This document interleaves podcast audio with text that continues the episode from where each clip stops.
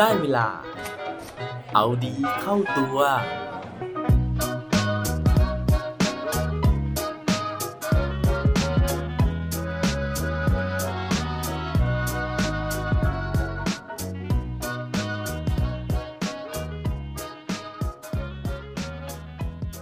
จะกินยังไงให้รวยได้เป็นล้าน สวัสดีครับ พบกับผมชัชวานแสงบรีดีกร และรายการเอาดีเข้าตัว รายการที่จะคอยมาหมั่นเติมวิตามินดีดด้วยเรื่องราวแล้วก็แรงบันดาลใจ เพื่อเพิ่มพลังและภูมิต้านทานในการใช้ชีวิตให้กับพวกเราในทุกๆวัน วันนี้นะผมอยากจะมาชวนคุยเรื่องที่ทุกคนเนี่ยฟังแล้วนะฮะหรือว่าดูแล้วเนี่ยมักจะมีความสุขนะครับ นั่นก็คือเรื่องของการกินนั่นเอง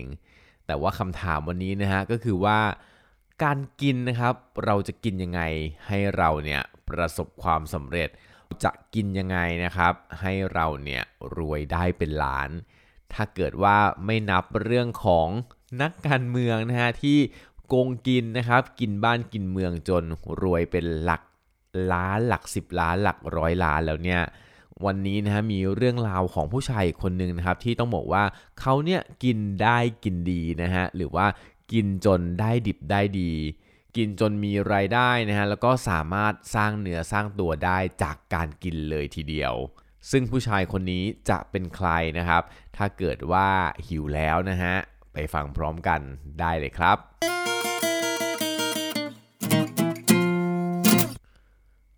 เรื่องราวของนักกินที่ผมจะมาเล่าให้ฟังในวันนี้นะครับ ผมได้ไปรับชมมาจากรายการเจาะใจนะครับ ซึ่งพี่ดูสัญญานะฮะเขาได้พูดถึงผู้ชายคนหนึ่งนะครับ แล้วก็เชิญมาสัมภาษณ์ในรายการ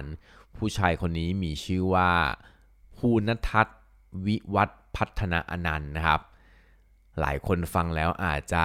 มีเสียงแอร์นะฮะดังกระหึ่มนะครับ เพราะว่า ไม่รู้จริงๆนะฮะว่าชื่อนี้เนี่ยหมายถึงใครนะครับ แต่ว่าถ้าเกิดว่าผมพูดถึงชื่อในวงการของเขานะครับ นั่นก็คือ Peach Eat แหละผมเชื่อว่าคนที่ฟังรายการของผมอยู่นะฮะทุกคนเนี่ยน่าจะเคยได้ยินชื่อนี้นะฮะแล้วก็ทุกคนเนี่ยน่าจะเคยดูรายการของเขานะฮะอย่างน้อยก็1เอพิโซด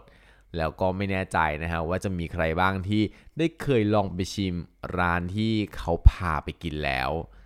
วันนี้นะฮะเราจะย้อนอดีตนะครับไปดูว่ากว่าจะมาเป็นพีทที่สามารถอีทแหลกได้แบบทุกวันนี้นะฮะเขาเนี่ยต้องผ่านอะไรมาบ้าง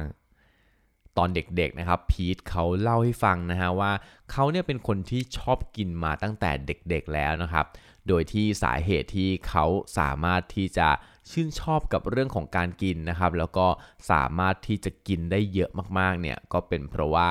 เมื่อก่อนที่บ้านของเขานะครับทำธุรกิจเกี่ยวกับอาหาร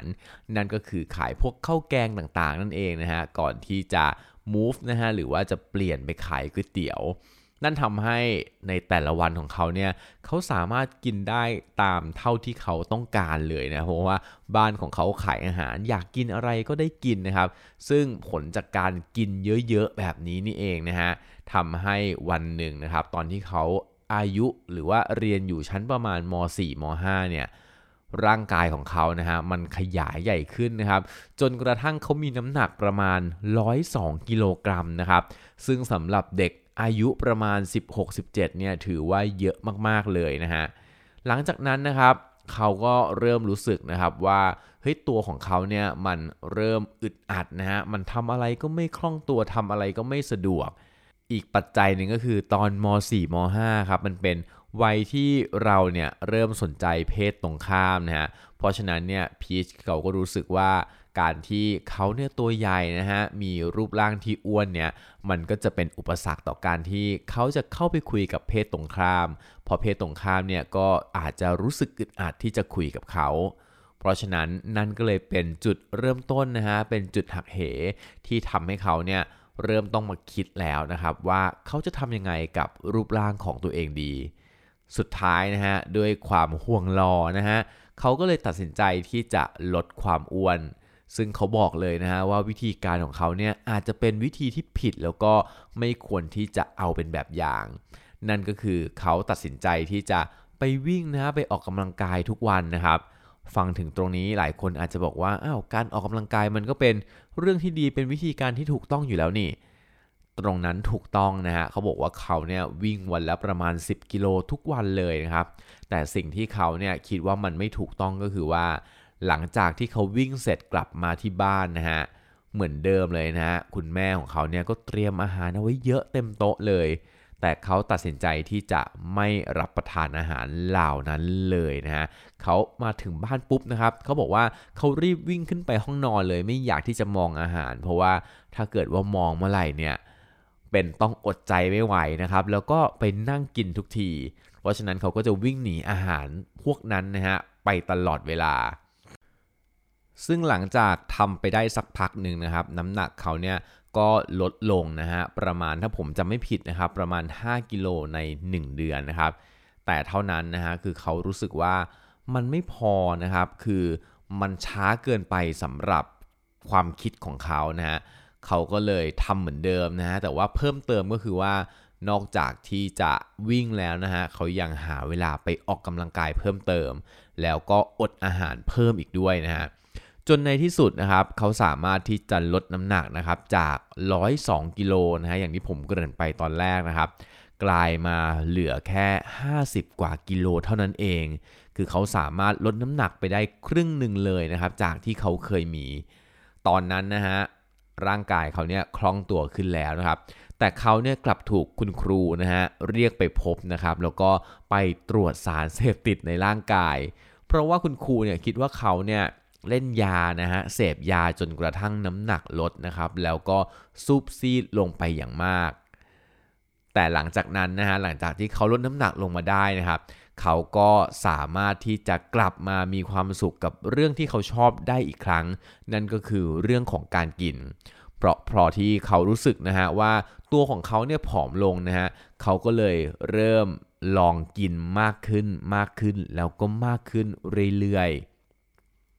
จนกระทั่งเขาสามารถที่จะกลับมากินได้ในปริมาณที่เขาเคยกินก่อนที่เขาจะอ้วนมาก่อนนะครับ นั่นก็คือมื้อหนึงเนี่ยกิน 2 จาน 3 จาน 4 จานนะฮะแล้วก็เริ่มมีความสุขกับการกินมากขึ้นเรื่อยๆทีนี้นะฮะจุดหักเหเนี่ยมันอยู่ที่ตอนนั้นนะครับ ตอนที่เขายังเรียนอยู่มัธยมศึกษาตอนปลายนี่แหละ แล้วก็เขาได้มีโอกาสไป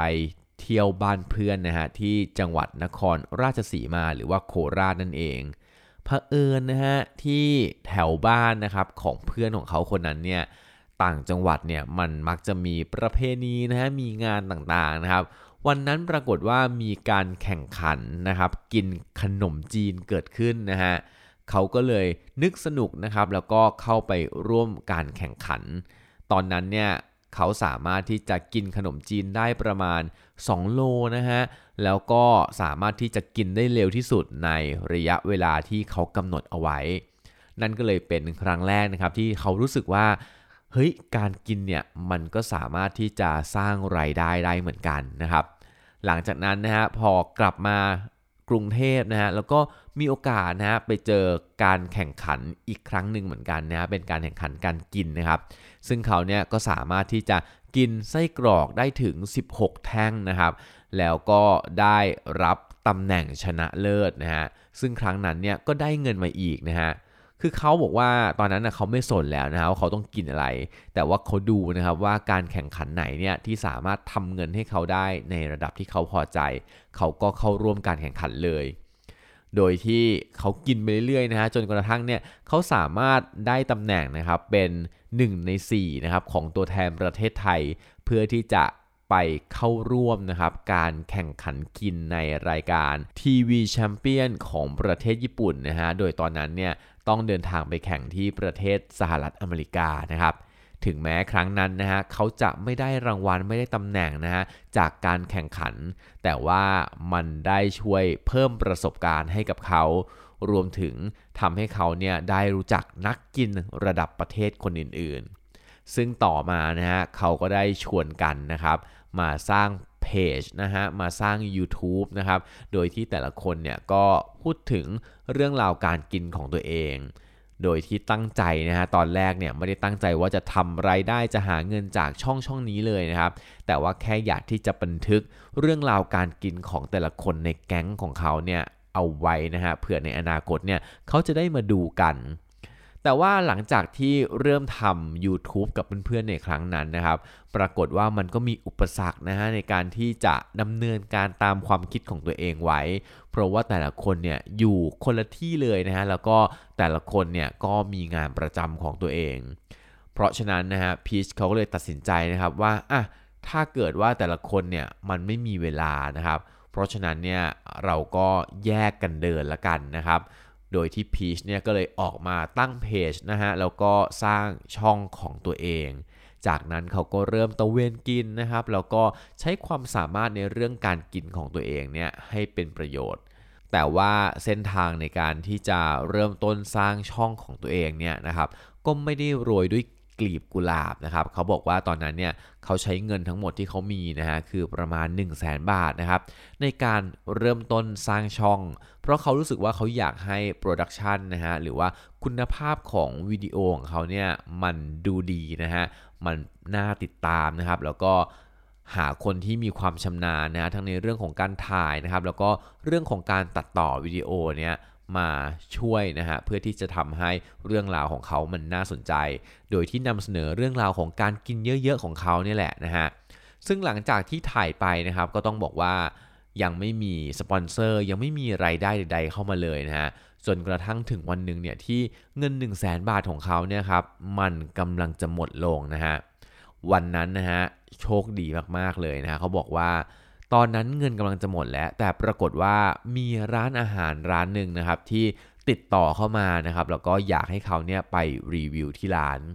ตอนนั้นเขาบอกว่าเขาตื่นเต้นมากๆ และเขาเนี่ยไม่รู้แม้กระทั่งว่าจะต้องคิดราคาการรีวิวครั้งนั้นเท่าไหร่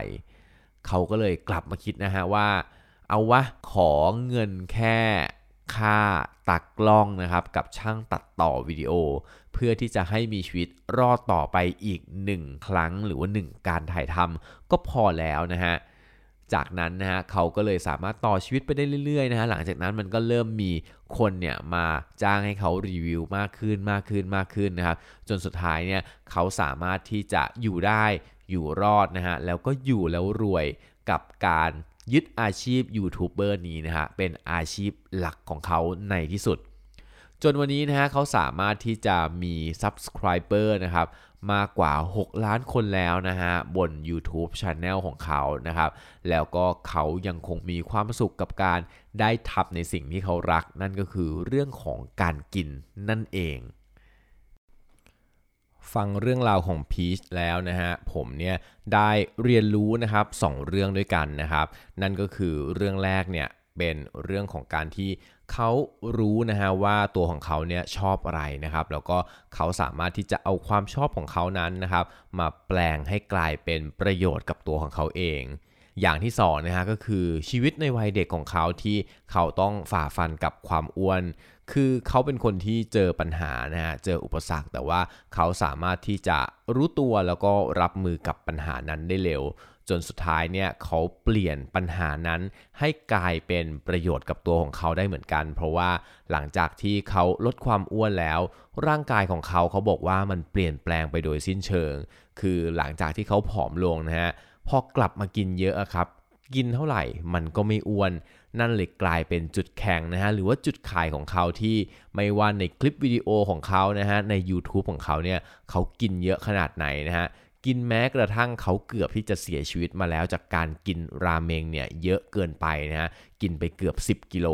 แต่ว่าสุดท้ายแล้วเนี่ยเขาก็รอดนะฮะแล้วก็เขาเนี่ยก็ยังรักษารูปร่างของเขาได้อย่างดีเยี่ยม นั่นอาจจะเป็นตัวอย่างนะฮะที่ทำให้เรานะครับได้มีแรงบันดาลใจว่าวันหนึ่งถ้าเกิดว่าเราสามารถที่จะข้ามปัญหานั้นไปได้แล้ว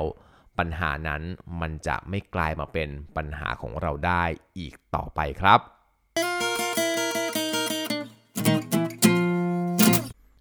และปิดท้ายวันนี้ด้วยโคดดีโคดโดน ซึ่งผมมั่นใจนะฮะว่ามันต้องโดนสำหรับสายกินทุกคน